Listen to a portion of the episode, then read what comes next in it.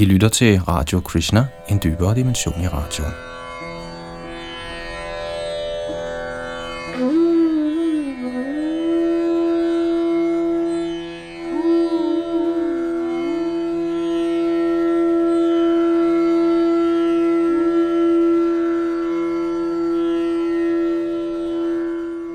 Sidste gang i vores gennemgang af Srimad Bhagavatam nåede vi lige netop ikke at afslutte kapitel 27, hvor Indra og Surabhi fremsiger bønder til Krishna. Det afslutter vi så i dag, og vi skal også høre 28. kapitel, hvor Krishna frelser sin far, Nanda Maharaj, fra Varunas rige i havet.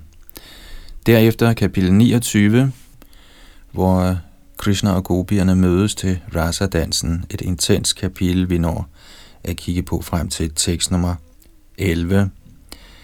Bag mikrofonen sidder Yadunandan Das, og det er A.C. Bhaktivedanta Swami Prabhupads to disciple, Haridananda Das Goswami og Gopi Parandanda har samlet denne del af Srimad Bhagavatam med hjælp fra Srila Prabhupads og de tidligere mestres kommentarer.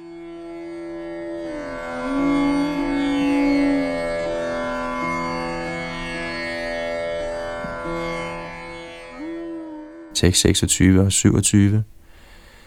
Floder flød med forskellige typer velsmagende væsker, træer afgav honning, spiselige planter blev modne uden dyrkning, og høje uddelte juveler, der før havde været gemt i deres indre. O Kuru-dynastiets elskede, ved Krishnas ceremonielle badning blev alle levende skabninger, selv de, der af natur var grusomme, helt fri for fjendskab. Kommentar. De, som er besmittet af en slags sofistikeret kynisme, vil måske håne disse beskrivelser af en paradisisk verdens situation, fremkaldt ved blot at tilvide den højeste herre. Desværre har det moderne menneske skabt helvede på jorden i sin kyniske afvisning af himmeriget på jorden, der er praktisk mulig gennem kristne bevidsthed. Den situation, der beskrives her, helt enkelt skabt ved herrens lykkebringende badeceremoni, er en autentisk historisk begivenhed. Siden historien gentager sig selv, er der håb for, at Krishna-bevægelsen igen kan føre verdenssamfundet til den strålende virkelighed af selverkendt eksistens.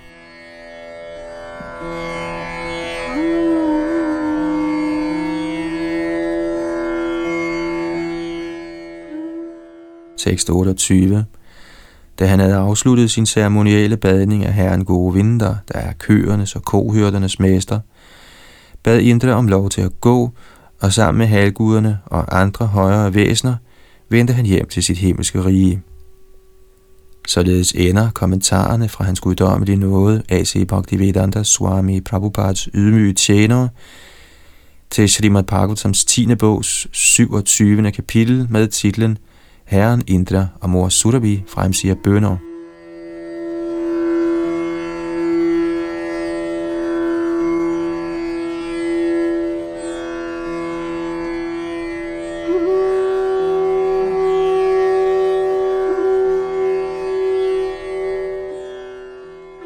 Kapitel 28, tekst 1 og 2. Shri Badarayani sagde, efter at tilbedt herren Janardhan og fastet på Ekadashi-dagen, steg Nanda Maharaj ned i Kalindis vand på Dvadashi-dagen for at tage sit bad. Fordi Nanda Maharaj gik i vandet i nattens mørke og lod hånd om, at tidspunktet var ugunstigt, pågreb en dæmonisk tjener af Varuna ham og førte ham til sin herre. Kommentar. Nanda Maharaj var opsat på at bryde sin faste under Dvadashi-dagen, af hvilken der kun var få minutter tilbage – Således gik han i vandet for at bade på et ildevarslende tidspunkt før det første daggry. Den tjener af Varuna, der tog Nanda Maharaj til fange, bliver her omtalt som en asura, eller dæmon, af indlysende årsager. For det første var tjeneren tåbeligt uvidende om Nanda Maharajas stilling som far til den absolute sandhed i hans tidsfordriv. For det andet var det Nanda Maharajas hensigt at efterleve skrifternes påbud. Derfor skulle Varunas tjener ikke have pågrebet Nanda på det tekniske grundlag, at han badede i Amuna på et ugunstigt tidspunkt. Senere i dette kapitel siger Varuna selv, Ajanada mamakena mudhena, dette blev gjort af mine uvidende tjener, der er en nar. Denne tåbelige tjener forstod hverken Krishnas, Nanda Maharajas eller den hengivne tjeneste stilling. Slutligt står det klart, at Krishna ønskede at give Varuna sin personlige audiens og samtidig tjene andre belærende formål. Således vil dette tidsfordriv nu folde sig ud.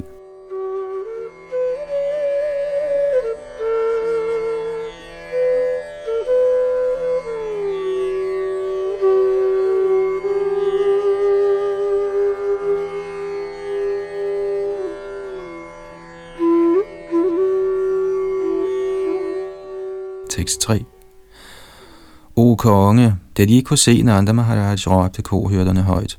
O Krishna, O Rama. Krishna hørte deres råb og forstod, at hans far var blevet taget til fange af Varuna. Derfor drog den almægtige herre, der gør sine hengivne frygtløse, til Varunadevs hof. Kommentar. Vishana Chakravarti Thakur forklarer, at når Nanda Maharaj gik afsted for at bade i floden, blev han ledsaget af forskellige kohørte mænd. Da Nanda ikke kom op af vandet, begyndte de at råbe, og Krishna kom af det samme til stedet. Efter at have forstået situationen, steg Sri Krishna ned i vandet og drog til halvguden Varunas hof, besluttet på at befri sin far og de andre kohyrter fra frygt for blot en halvgud.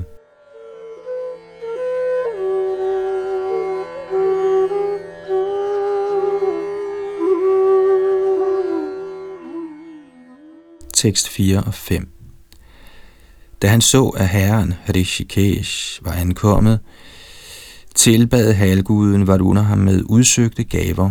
Varuna følte stor jubel ved at se herren, og han talte som følger. Shri Varuna sagde, Nu har mit læme opfyldt sit formål. Ja, nu er målet med mit liv nået, o Herre. De, som accepterer dine lotusfødder, o guddommens person, kan hæve sig over den materielle tilværelses vej. Kommentar Varuna udbryder her ekstatisk, er fordi han nu har set Krishnas uendeligt pragtfulde læme, er besværet med at påtage sig en materiel krop blevet højst retfærdiggjort. Ja, selve målet eller den faktiske værdi, Adhar, af Varunas liv er nu blevet nået. Fordi Krishnas skikkelse er transcendental, bevæger de, som accepterer hans lotusfødder sig hinsides den materielle tilværelses grænser, og således vil kun den åndeligt uopmærksomme driste sig til at tro, at herrens lotusfødder er materielle.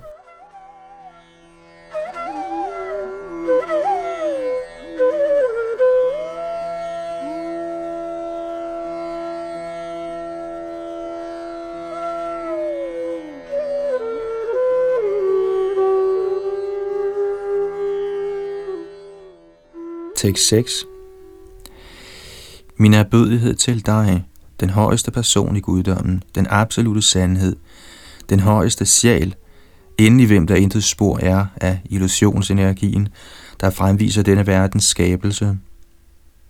Kommentar Ordet Shruyate er vigtigt her. Shruti eller vedisk litteratur består af autoriserede udtalelser fra Herren selv eller hans oplyste repræsentanter. Således ville hverken herren eller anerkendte åndelige autoriteter nogensinde sige, at der inde i den absolute sandhed, Guddoms person, eksisterer illusion. Srila Sridhara Swami gør opmærksom på, at ordet Brahmane her betyder, at Herren er fuldkommen i sig selv, og er udtrykket Paramatmane indikerer, at han er alle levende væseners hersker. I det højeste væsen, der er komplet i sig selv og almægtigt, finder vi således ingen jurisdiktion af den materielle illusoriske energi.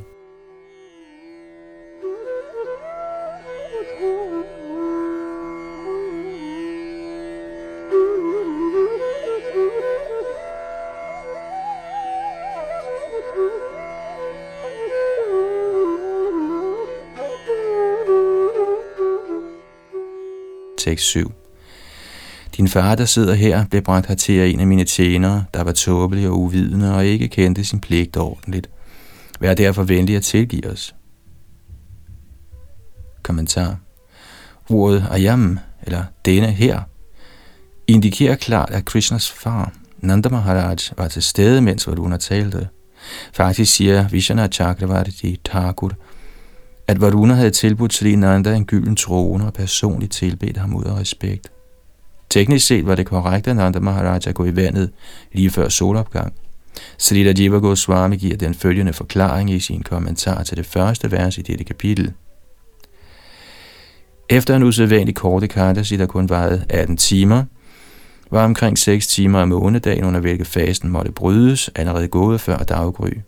Siden det rigtige tidspunkt til at bryde fasen allerede ville være forbi før solopgang, besluttede Nanda Maharaj at gå i vandet på et ellers ugunstigt tidspunkt. Selvfølgelig burde Varunas tjener have været indsat i disse tekniske detaljer, der har beregnet for dem, der strengt følger de vediske ritualer. Derudover fungerede Nanda Maharaj som den højeste herres far, og var derfor en ovenud hellig person, der ikke skulle røres af ubetydelige kosmiske byråkrater, som Varunas tåbelige tjenere.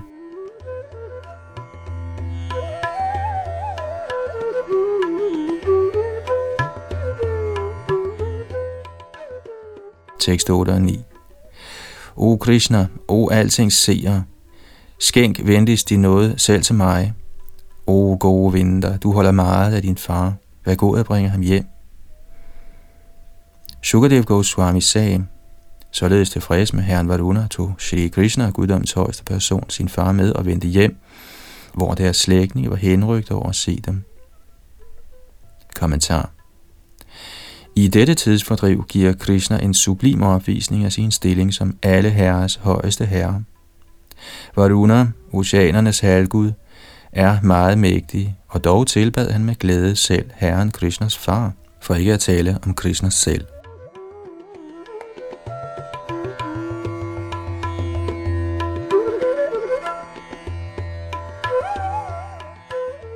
Tekst 10 og 11 Nanda Maharaj var blevet overrasket over for første gang at se den rigdom, Varuna, herskeren over oceanplaneten, besad, og også over at se, hvordan Varuna og hans tjener så ydmygt havde vist Krishna respekt.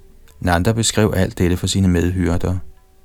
Da de hørte det, tænkte kohørterne, at Krishna må være den højeste herre, og deres sind, o konge, blev fyldt af iver. De tænkte, vil den højeste herre må velsigne os med sin transcendentale bolig? Kommentar.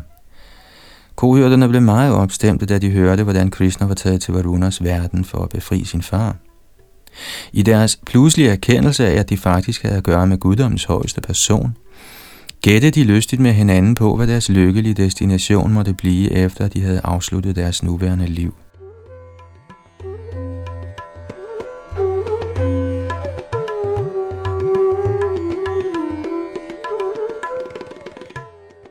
Tekst 12 og 13. Fordi han ser alting, forstod Krishna, guddoms højeste person, automatisk, at kohørterne talte sammen på den måde. Fordi han ønskede at vise dem sin sympati og opfylde deres ønsker, tænkte han som følger. Så afgjort vandrer folk i denne verden blandt højere og lavere destinationer, som de opnår gennem handlinger, de udfører, ifølge deres ønsker og uden fuld viden – Således kender folk ikke deres virkelige bestemmelsessted. Kommentar Srila Jiva Goswami har udførligt forklaret, hvordan dette vers henvender sig til de evigt befriede beboere i Shri Vrindavan, herrens bolig.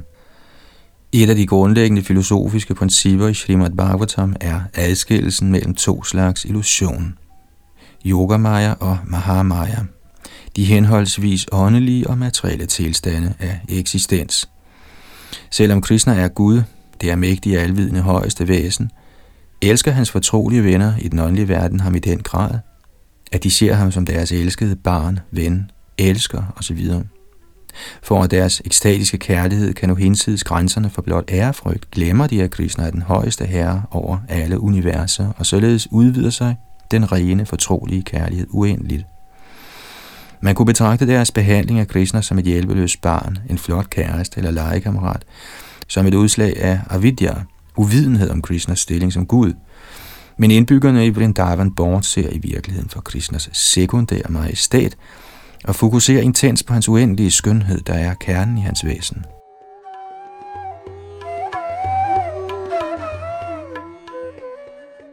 Det at beskrive Krishna som den højeste hersker og Gud, er nærmest en politisk analyse, henvisende som det gør til et hierarki af magt og styrke. Sådan analyse af niveauer af kraft og hierarkier af magt har kun betydning i en kontekst, hvor et væsen ikke er helt overgivet i kærlighed til et højere væsen. Med andre ord bliver kontrol synlig eller bliver bevidst opfattet som kontrol, hvor der er modstand mod sådan kontrol. For at tage et simpelt eksempel, en from lovlydig borger ser en politibetjent som en ven og velønder, hvorimod en kriminel ser ham som et troende symbol på straf. De, som er entusiastiske over regeringspolitik, føler ikke, at regeringen kontrollerer dem, men snarere, at den hjælper dem. Således opfattes Krishna som en hersker og heraf den højeste herre af dem, som ikke er helt fortryllet af hans skønhed og tidsfordriv. De, som til fulde er forelsket i Krishna, koncentrerer sig om hans sublime, smukke træk, og grundet af naturen af deres forhold til ham, lægger de ikke ret meget mærke til hans herskermagt.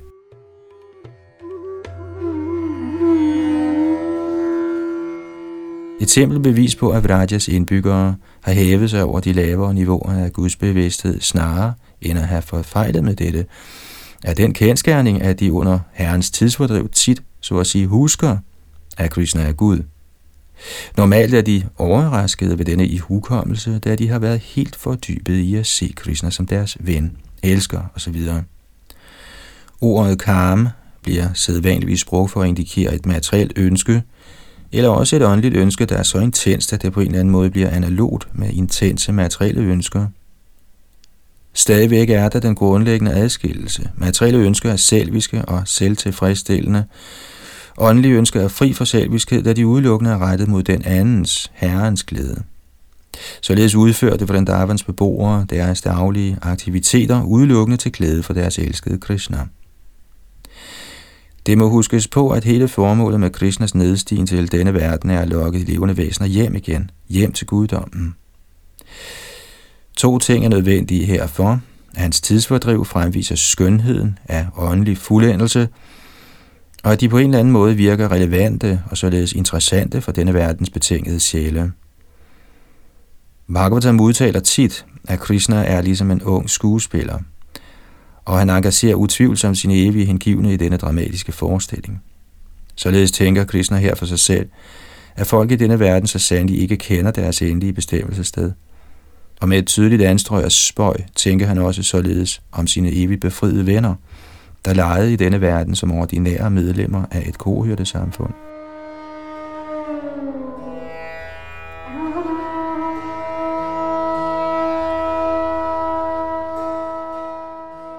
Bortset fra den dobbelte betydning, der åbenlyst er til stede i dette vers, når det anvendes på Krishnas befriede omgangsfælder, giver Krishna her en direkte og tydelig kritisk analyse af almindelige mennesker.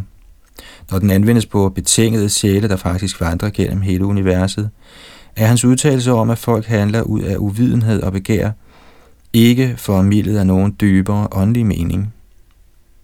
Folk flest er helt enkelt uvidende, og de overvejer ikke seriøst deres ultimative destination. Som sædvanligt er Herren Shri Krishna i stand til at sige mange dybsindige og komplekse ting med nogle få enkle ord.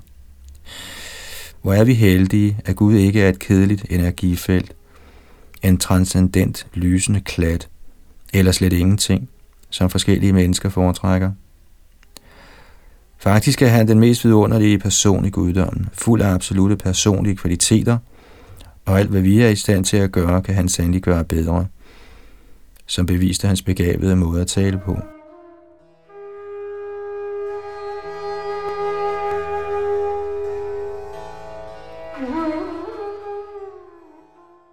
Tekst 14 da han således dybt havde overvejet situationen, åbenbarede den alt igennem barmhjertige højeste person i guddommen Hari sin bolig, der er hinsides materielt mørke for kohørterne. Kommentar det er tydeligt ud fra dette vers, at den absolute sandhed dvaler i sin egen evige residens. Vi prøver alle at leve så behageligt som muligt og omgive os med ro og skønhed. Hvordan kan vi i navn af såkaldt logik misunde den højeste herre eller skaber, den uovertruffet skønne og komfortable residens, der er almindelige mennesker kendes som Guds rige.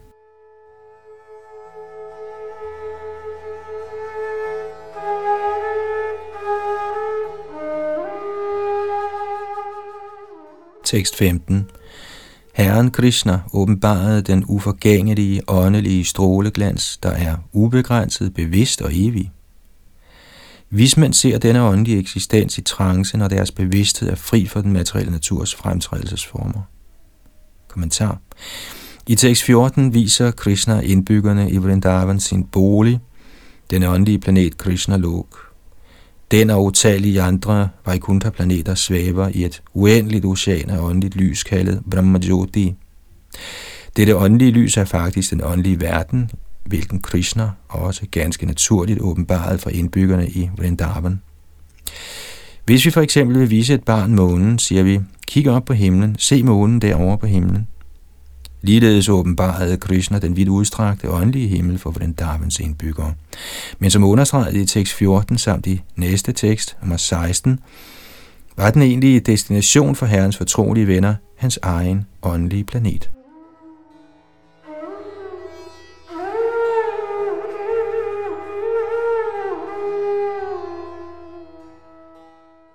Tekst 16 Herren Krishna bragte kohyrderne til Brahma Hrada, hvor de lod sig nedsænke i vandet og så blive løftet op. På det samme gunstige sted, hvor Akrura så den åndelige verden, så kohyrderne den absolute sandhedsplanet. Kommentar Den uendelige udbredelse af åndeligt lys, der i tekst 15 kaldes Brahma Jyoti, sammenlignes med en sø kaldet Brahma Hrada. Herren Krishna lod kohyrderne bade i den sø, forstået på den måde, at han badede dem i bevidstheden om den upersonlige Brahman. Men så, som antydet af ordet Udritaha, løftede han dem op til en højere forståelse, nemlig af guddommens højde person på sin egen planet. Som det tydeligt siges her, Dadreshur Brahmanolokam, de så, nøjagtigt ligesom Akrura, den absolute sandheds transcendentale residens. Evolutionen af bevidsthed kan kort opsummeres som følger. I almindelig bevidsthed opfatter vi og tiltrækkes af mangfoldigheden af materielle ting, når vi til det første niveau af åndelig bevidsthed, hæver vi os over materiel variation og koncentrerer os i stedet om den udelte ene, der ligger bagved og giver eksistens til de mange. Når vi til sidst hæver os op til Krishna-bevidsthed, finder vi, at den absolute åndelige ene indeholder sin egen evige mangfoldighed. Da den materielle verden blot er en skygge af den evige eksistens, burde man jo faktisk forvente at finde åndelig variation i den ene, og så afgjort finder vi den i Srimad Bhagavatams hellige tekst. Opmærksom læser har måske noteret, at det tidsfordriv, der involverer Akrura, finder sted senere i Bhagavatam, efter den aktuelle hændelse med kohyrderne. Årsagen til, at Sukadev Goswami siger, at Akruta så Vaikuntha Pura tidligere, er, at disse begivenheder indtraf mange år før samtalen mellem Sukadev Goswami og Maharaj Pariksit fandt sted.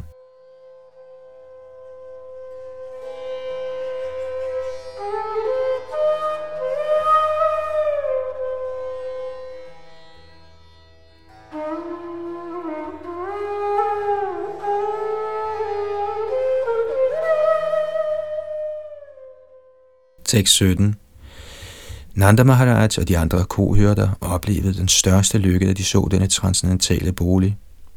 De var især forbløffet over at se Krishna i egen person der, omgivet af de læmeliggjorte vedaer, der fremsagde bønder til ham. Kommentar Selvom indbyggerne i Vrindavan opfattede sig selv som almindelige mennesker, ønskede Herren Krishna, at de skulle kende deres usædvanligt gode held. I en sø i Yamuna-floden viste Herren dem således sin personlige bolig. Kohyrderne var forbløffet over at se, at Guds rige havde den samme åndelige atmosfære som deres eget jordiske Vrindavan. Samt at ligesom Krishna var personligt til stede i deres Vrindavan, var han i deres unikke åndelige vision til stede som herren over den åndelige verden.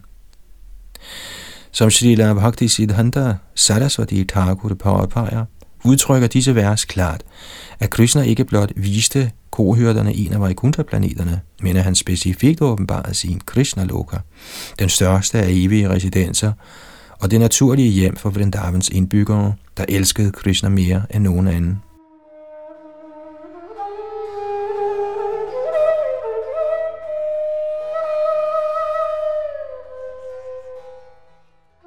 Således ender kommentarerne fra hans guddommelige nåde A.C. Bhaktivedanta Swami Prabhupads ydmyge tjenere til Srimad Bhagavatams 10. bogs 28. kapitel med titlen Krishna frelser Nand Maharaj fra Varunas rige.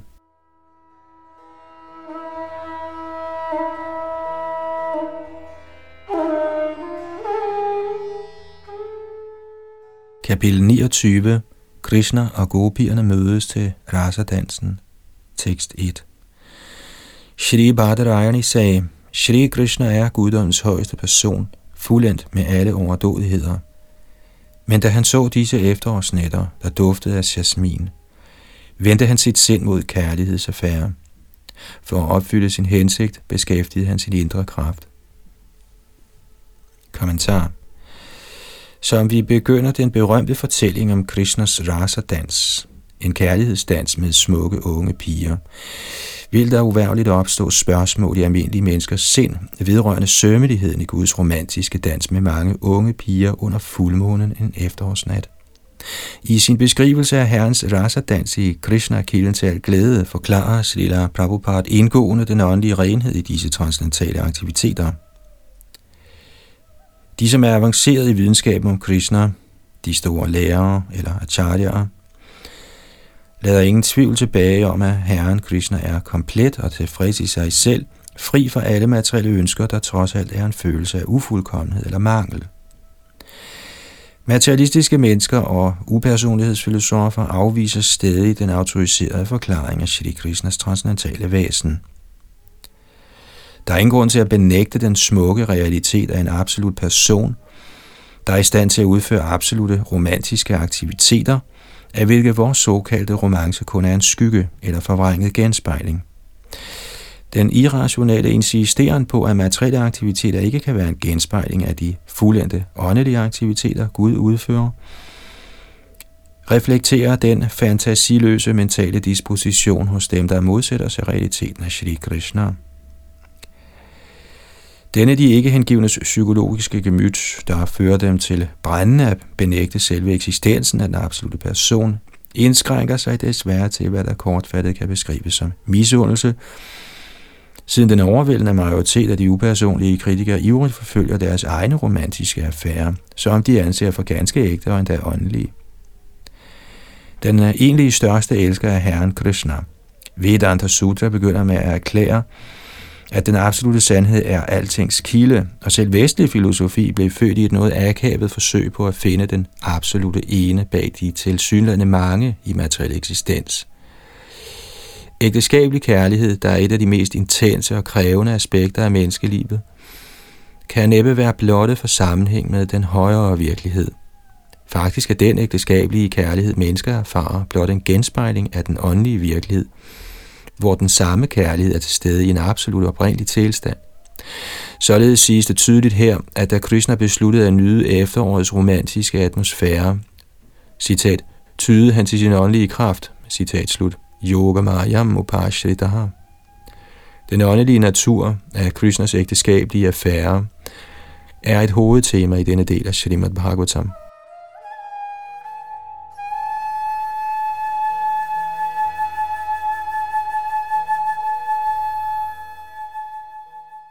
En kvinde er tiltrækkende på grund af hendes dejlige stemme, hendes skønhed og ynde, hendes fortryllende duft og blødhed, og også på grund af hendes behendighed og færdighed ud i musik og dans. De mest tiltrækkende af alle kvinder er hvordan Davans unge gode piger, der er Krishnas indre kraft, og dette kapitel fortæller, hvordan han nød deres strålende feminine kvaliteter. Selvom, som Vishwanath Chakravarti Thakur har nævnt, Krishna kun var en dreng på 8 år, da disse begivenheder fandt sted – Almindelige mennesker foretrækker, at Gud blot er et vidne til deres romantiske affære. Når en dreng begærer en pige eller omvendt, beder de under tiden til Gud for deres nydelse. Sådanne mennesker bliver chokeret og bestyrtet, når de finder ud af, at Herren kan nyde sine kærlighedsaffærer med sine egne transcendentale sanser.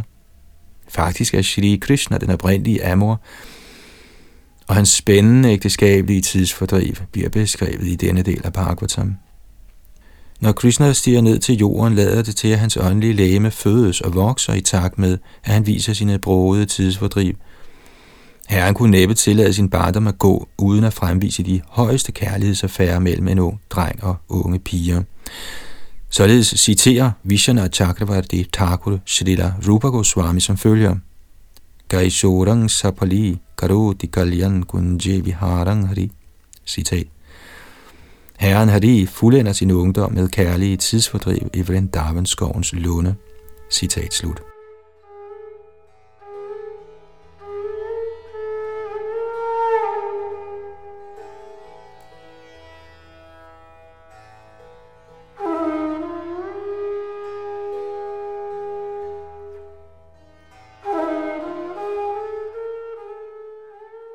Tekst 2 så stod månen op og salvede den østlige horisonts ansigt med den rødelige lød af sine behagelige stråler, og fordrev således smerten hos alle, der så ham stige op. Månen var som en afholdt ægtemand, der vender hjem efter lang tids fravær og bryder sin elskede hustrus ansigt med rød kunkum. Kommentar. Unge Krishna beskæftigede sin indre kraft, og hun skabte omgående en spændende atmosfære til ægteskabelig kærlighed.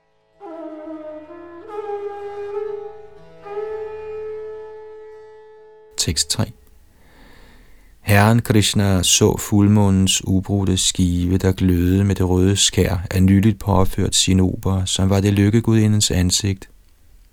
Han så også Kumuda-lotusen åbne sig som svar på månens tilstedeværelse, og skoven mildt oplyst af den stråler. Således begyndte herren at spille livligt på sin fløjte, der tiltrak sindene hos de smukke kopier. Kommentar Ordet jagao i dette vers antyder, at Krishna spillede sange på sin fløjte, som beskrevet i tekst 40 med ordene Kastrangati Kalapadayata Venugita. Ordet Rama kan henvise ikke kun til Vishnu Skimaline, men også til Srimati Radharani, den oprindelige lykkegudinde.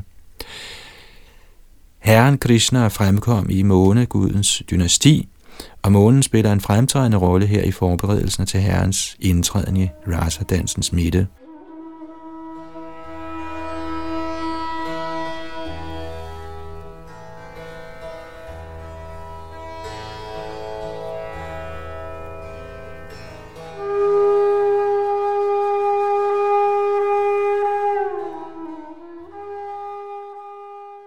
Tekst 4 da Vrindavans unge kvinder hørte Krishnas fløjtesang, der vækker romantiske følelser, blev deres sind fanget af Herren.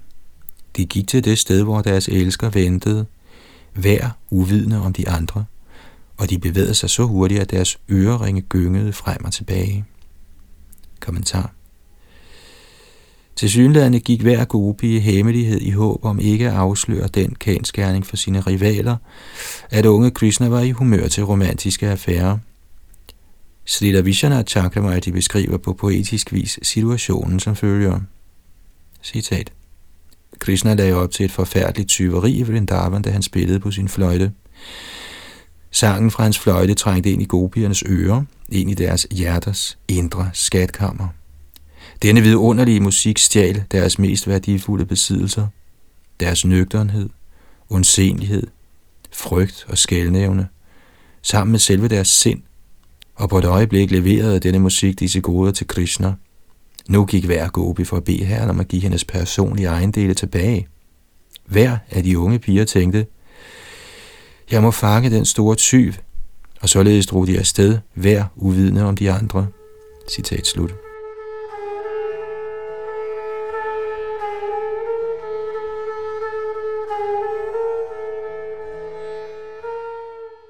Tekst 5 nogle af gopierne var i færd med at malke, da de hørte Krishnas fløjte. De holdt op med at malke og gik afsted for at møde ham. Nogle efterlod mælk til ost på komfuret, og andre efterlod kager, der brændte på i ovnen. Kommentar. Iveren hos disse kohørte piger, der var så kærligt hengivne over for unge Krishna, bliver vist her.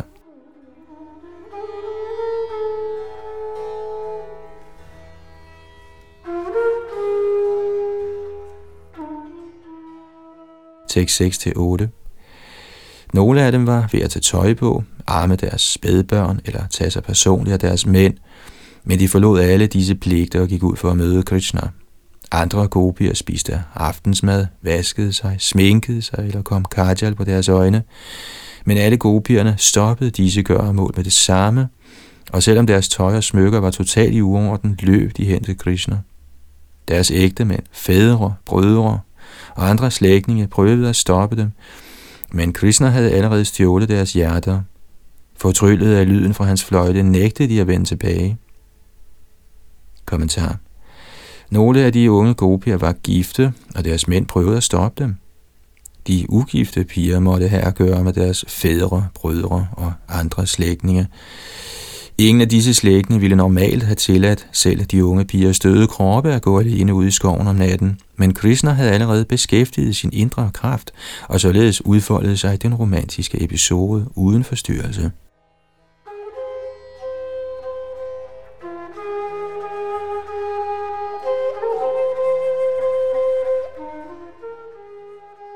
Tekst 9.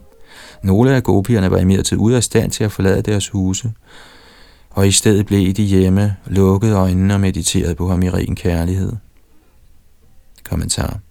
Gennem hele tiende bog giver Shrita Vishwanath Chakravarti Thakur detaljerede poetiske kommentarer til Krishnas tidsfordriv.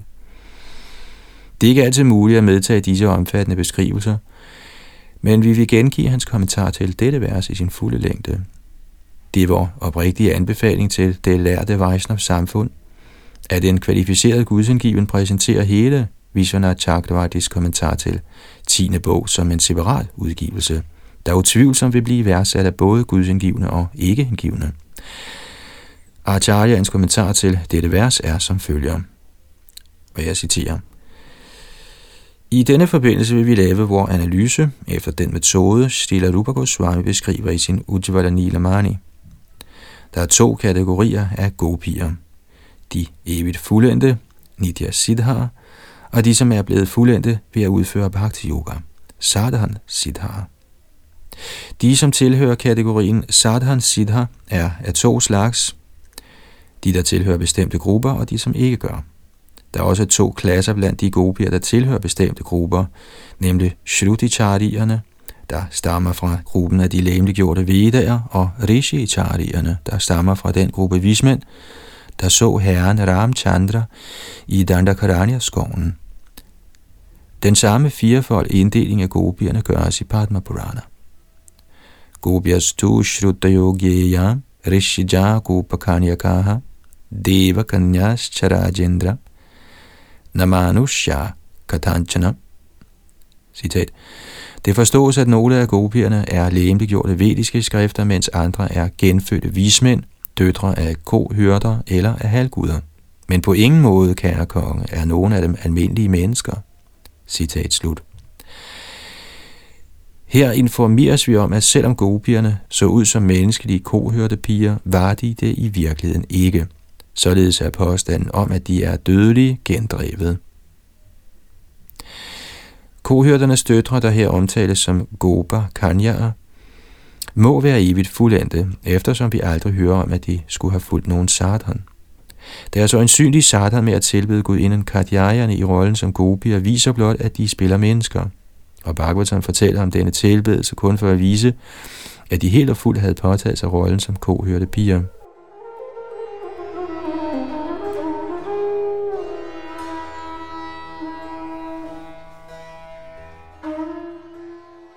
Det, at Gopakanya og gopierne faktisk er Nitya Siddhar, eller evigt fuldendte gudsindgivende, bliver slået fast af en udtalelse i Brahma Samhita 5.37. Ananda Chinmayarasa Pratibhavitabhi, der beviser, at de er Herrens åndelige glædesenergi.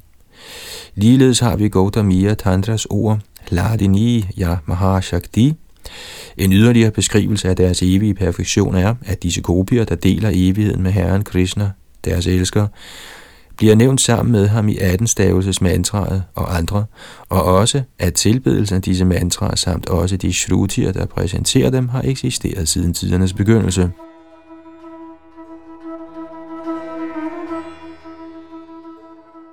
Devakarnjerne, halvgudernes døtre, der nævnes i det vers, der begynder med Sambhavas Tvamara Striyaha, bliver forklaret i Shri Ujjvala Nilamani som delvise ekspansioner af de gopier, der er evigt fuldendte.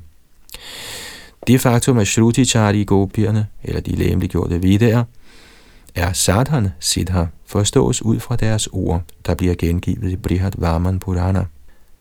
Kandarpakoti lavanye, tvaidrishte manangsinaha, kamini bhavamasadya, smarak shubdhanya sangshayaha, yathatva lokavasinya, kama tatvena gopikaha, bhajanti ramanang matva, chikirsha janinas tatha. Citat. Siden vi har set dit ansigt, der besidder skønheden af millioner af amoriner, er vores sind blevet begærlige efter dig, ligesom unge pigers sind, og vi har glemt alle andre tillokkelser. Vi har udviklet et ønske om at behandle dig som de gopier gør, der dvæler på din transcendentale planet, og som manifesterer Amors væsen ved at tilbede dig med den idé, at du er deres elsker. Citat slut. Rishichari gopierne er også sadhana siddha, som udtalt i Ujjvala Nilamani. Gopalo pasakar purvam aprabda bhishta siddhaya. Tidligere var de alle Maharishier, der levede i Dandaka-skoven. Vi finder bevis herfor i Padma Purana, Uttarakhand. Drishtvaramang haring tatra bhoktum aichan suvigraham te sarve stritvam apanna samudbhutascha gokule haring samprapya kamena tato mukta bhavaranavat. Dette vers fortæller, at da vismændene i Dandakaskoven så herren Ramchandra, ønskede de at nyde herren Hari Krishna. Med andre ord mindede synet af Ramas skønhed dem om herren Hari Gopal, deres personlige genstand for tilbedelse, og de ønskede at nyde sammen med ham. Men ud af forlegenhed handlede de ikke på det ønske, hvorpå Shri Ram, der er som et ønsketræ, gav dem sin nåde, selvom de ikke havde givet udtryk for deres anmodning. Således blev deres ønske opfyldt som udtalt af ordene, der begynder med Desareve. Gennem deres begærlige tiltrækning var de blevet befriet fra den materielle tilværelses ocean, kredsløbet af fødsel og død, og tilfældigvis opnåede de samvær med Hari i ægteskabelig kærlighed.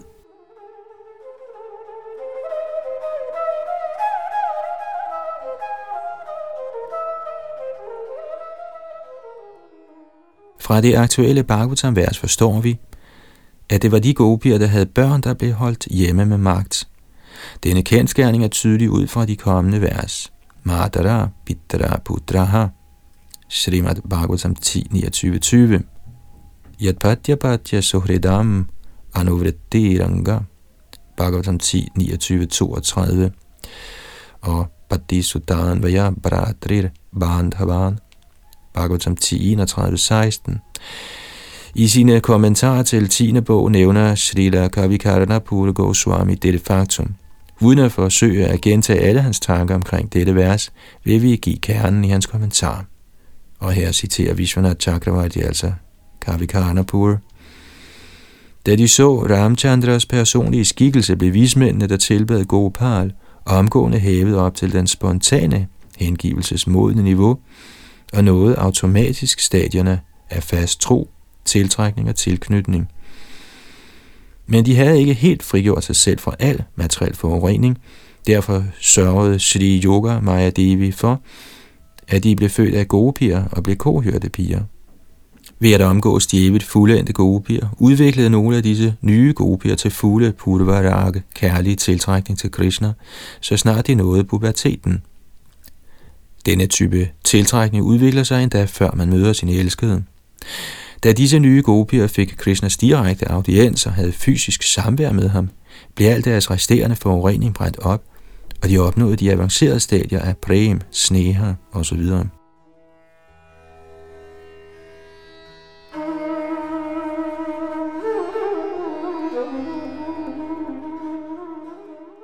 Selvom de var sammen med deres kohørte mænd, forblev de ved Yogamajas kraft ubesudlet af den seksuelle kontakt med dem – Snarere befandt de sig i rent åndelige læmer, som Krishna nød. Den nat, de hørte lyden fra Krishnas fløjte, prøvede deres ægtemænd at stoppe dem. Men ved Yogamajas nådige assistance var Sadhan Siddha Gopierne i stand til at gå til deres elsker sammen med Nitya Siddha Gopierne. Andre gopier, der ikke havde haft held til at omgås Nitya Siddha gopierne og andre avancerede gopier, havde ikke nået primaens avancerede niveau, så deres besmittelse var ikke helt brændt væk. De havde samvær med deres kohørte mænd, og efter seksuel forening med dem fødte de børn.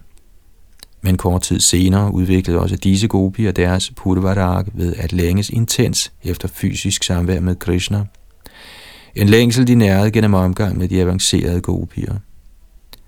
Ved at blive værdige modtagere af de fuldendte gopiers nåde, antog de transcendentale lemmer, der egnede sig til Krishnas nydelse. Og da Yogamaya ikke hjalp dem med at stoppe deres mænds forsøg på at holde dem hjemme, følte de sig kastet ud i den værste katastrofe. De så deres mænd, brødre, fædre og andre familiemedlemmer som fjender og kom tæt på at dø. Ligesom andre kvinder måske husker deres mødre eller andre slægtninge ved dødstidspunktet, huskede disse gopier den eneste ven i deres liv, Krishna, som udtalte i Bhagavatams aktuelle vers, begyndende med ordet Antara.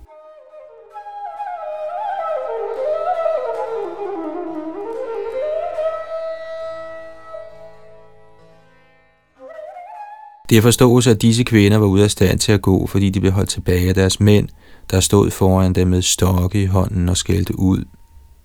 Selvom disse gopier bestandig var fordybet i kærlighed til Krishna, ville de på det pågældende tidspunkt meditere på ham og udbryde indeni. Ak, ak, o eneste ven i vort liv. O Vrindavans kunstneriske færdigheders ocean. Lad os venligst blive dine kærester i et fremtidigt liv, for på nuværende tidspunkt kan vi ikke se dit lotuslignende ansigt med vores øjne. Lad det så være. Vi vil jagtage dig med vores sind. Hver af dem sørgede på den måde og stod med lukkede øjne og mediterede dybt på ham. Og her slutter både citatet fra Vishwanath Chakravarti og Kavi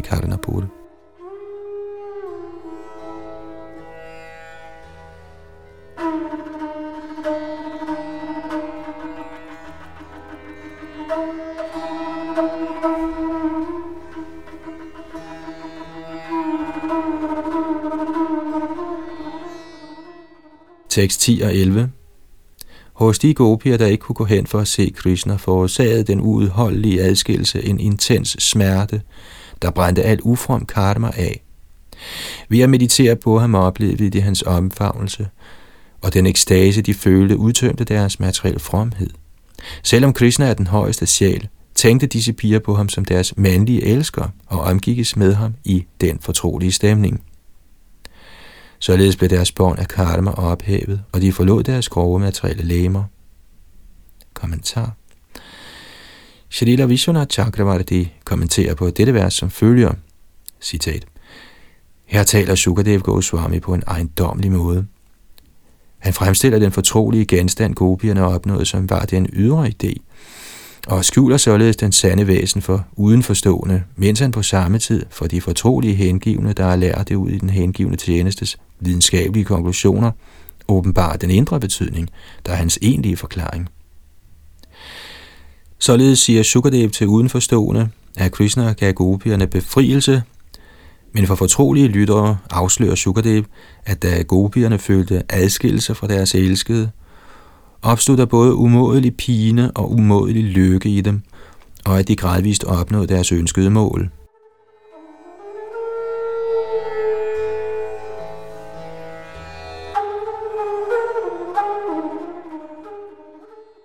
Således kan verset forstås som følger. På grund af deres udholdelige adskillelse fra deres elskede, følte gopierne forfærdelig smerte, hvorved de fik alle ildevarsende ting til at skælve. Når folk med andre ord hører om gopiernes voldsomme pine i adskillelse fra deres elskede, opgiver de i tusindvis af ugunstige ting. Ting, der selv er så frygtindgydende som de underjordiske brænde i millioner af universer eller kraften i den gift, Herren Shiva slugte. Mere præcist opgiver de, der hører om gopiernes kærlighed i adskillelse, deres skrækkelige falske ego, og da de føler, de er besejret, bliver de rystet. Da gopierne mediterede på herren Achyuta, blev han manifesteret og kom personligt til dem, og de oplevede stor glæde ved at omfavne hans krop, der var fuld af transcendental kærlighed til dem. Gopierne oplevede også stor glæde ved at udvise personlige karakteristika og en slags identifikation, der egner sig til sådan kærlighed. Den glæde fik deres gode held, både materielt og åndeligt, til at forekomme ubetydelige sammenligning.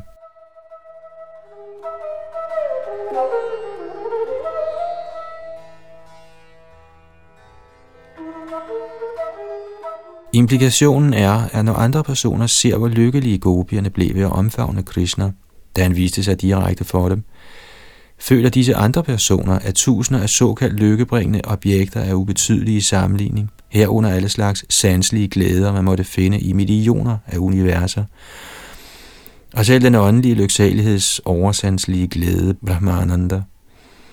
Vi således at høre om gopiernes kvaler og den lykke, der opstod, henholdsvis på grund af deres adskillelse fra den højeste herre og deres genforening med ham, kan enhver blive fri for alle reaktioner på tidligere gerninger, både syndige og fromme. Weisner mener sig afgjort ikke, at syndige og fromme reaktioner kan ødelægges ved, at man blot udlever dem, da jo hverken adskillelse fra den højeste herre eller direkte samvær med ham falder under karmas kategori. Denne type eliminering af karmiske reaktioner indtræffer på stadiet af bhajan for dem, der er nået til niveauet af anatta nivritti.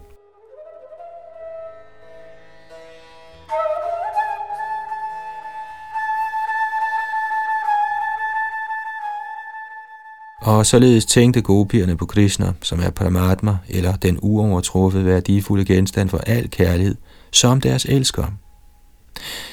Selvom sådan en tanke normalt er foragtelig, erkendte gopierne Krishna på en mere fyldesgørende måde end selv Rukmini og hans øvrige dronninger, der højst respektfuldt tænkte på ham som deres ægte mand. Den kendskærning, at det er højere at tænke på Herren som ens elsker, end at tænke på ham som ens ægte mand, bevises af det faktum, at tøjlesløs ren kærlighed er stærkere end huslig kærlighed. Denne idé bliver affødt af følgende udtalelse fra Sri Udhava. Yadusya jams vajanam arya patang chahitva. Citat. Disse vrajas kvinder opgav deres familier og deres avancerede religiøse principper – selvom det er meget vanskeligt at gøre dette. Citat slut. Bhagavatam 10, 47, 61.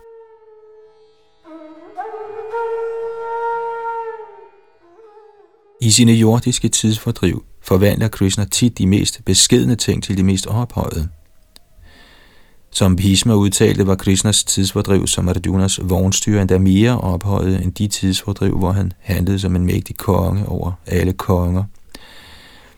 Vijaya Ratha Kutumba Atta Todre Dritta Hayarashmini Tachriyesh Citat.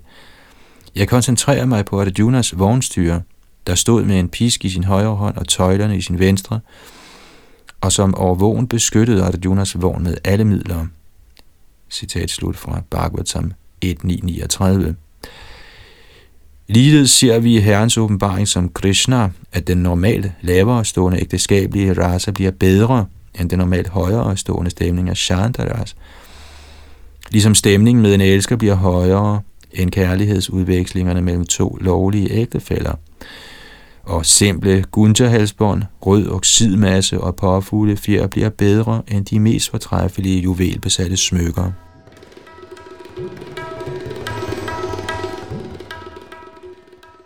Men, kunne man indvende, det sømmer sig ikke for den højeste herre at more sig med kvinder, hvis læmer allerede er blevet nyt af andre mænd. Denne indvending bliver besvaret af ordene, der begynder med Jahu. Ordet deham bliver her brugt i entalsformen for at indikere enhed i kategori, selvom gopierne er mange. Nogle autoriteter siger, at ved Yogamajas kraft forsvandt disse gopiers lemmer på en måde, så ingen lagde mærke til det, men andre autoriteter siger, at det såkaldte læme, der henvises til her, er den lavere stående krop, der består af naturens fremtrædelsesformer. Så fordi tillægsordet Gunamayam er prominent, forstås det, at før gopierne hørte lyden af Krishnas fløjte, havde de to læmer, og ved lyden af fløjten opgav de deres materielle læmer, som deres mænd havde nyt. Vi analyserer dette som følger.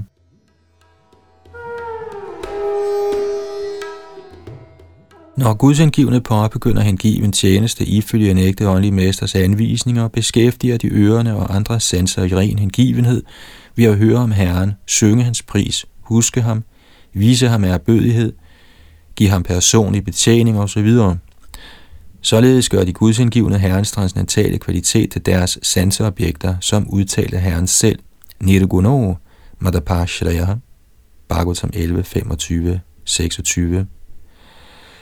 På denne måde transcenderer de gudsindgivnes læmer de materielle fremtrædelsesformer.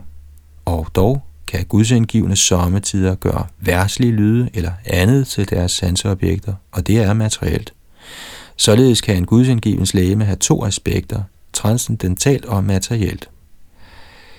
Ens niveau af hengiven tjeneste afgør i hvor høj grad de transcendentale aspekter af ens læme bliver prominenter, og de materielle aspekter formindskes. Denne omformning bliver beskrevet i det følgende vers fra Bhagavatam 11.2.42.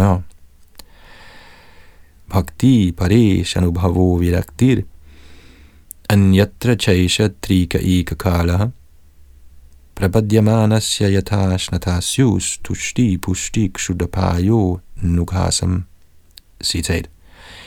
Hengivelse, direkte overlevelse af den højeste herre og afsondring fra andre ting. Disse tre indtræffer på samme tid for den, som har søgt ly ved guddoms højeste person. På samme måde som glæde, næring og frihed for sult kommer på samme tid og i stigende grad for hver mundfuld hos et menneske, der er i færd med at spise. Citat slut. Når man opnår ren kærlighed til Gud, forsvinder de materielle dele af kroppen, og kroppen bliver helt åndelig. Ikke desto mindre, for ikke at forstyrre ateisternes falske meninger og for at beskytte den hengivne tjenestes fortrolighed, får den højeste herre sædvanligvis en illusionskraft til at fremvise bortgangen af en materiel krop. Et eksempel herpå er Yadavarnes forsvinden ved Mausala Lila,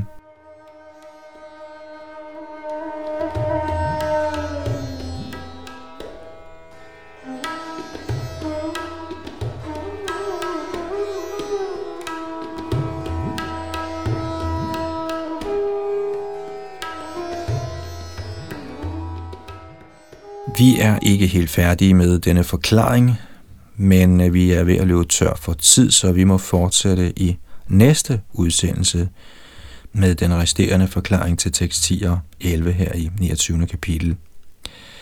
Bag mikrofonen sad Yadunandan Das, og det var A.C. Bhaktivedanta Swami Prabhupads to disciple, Hridayananda Das Goswami og Gopi Brandan, der med hjælp fra Srila Prabhupada, de tidligere acharya, har samlet denne del af Srimad Bhagavatam.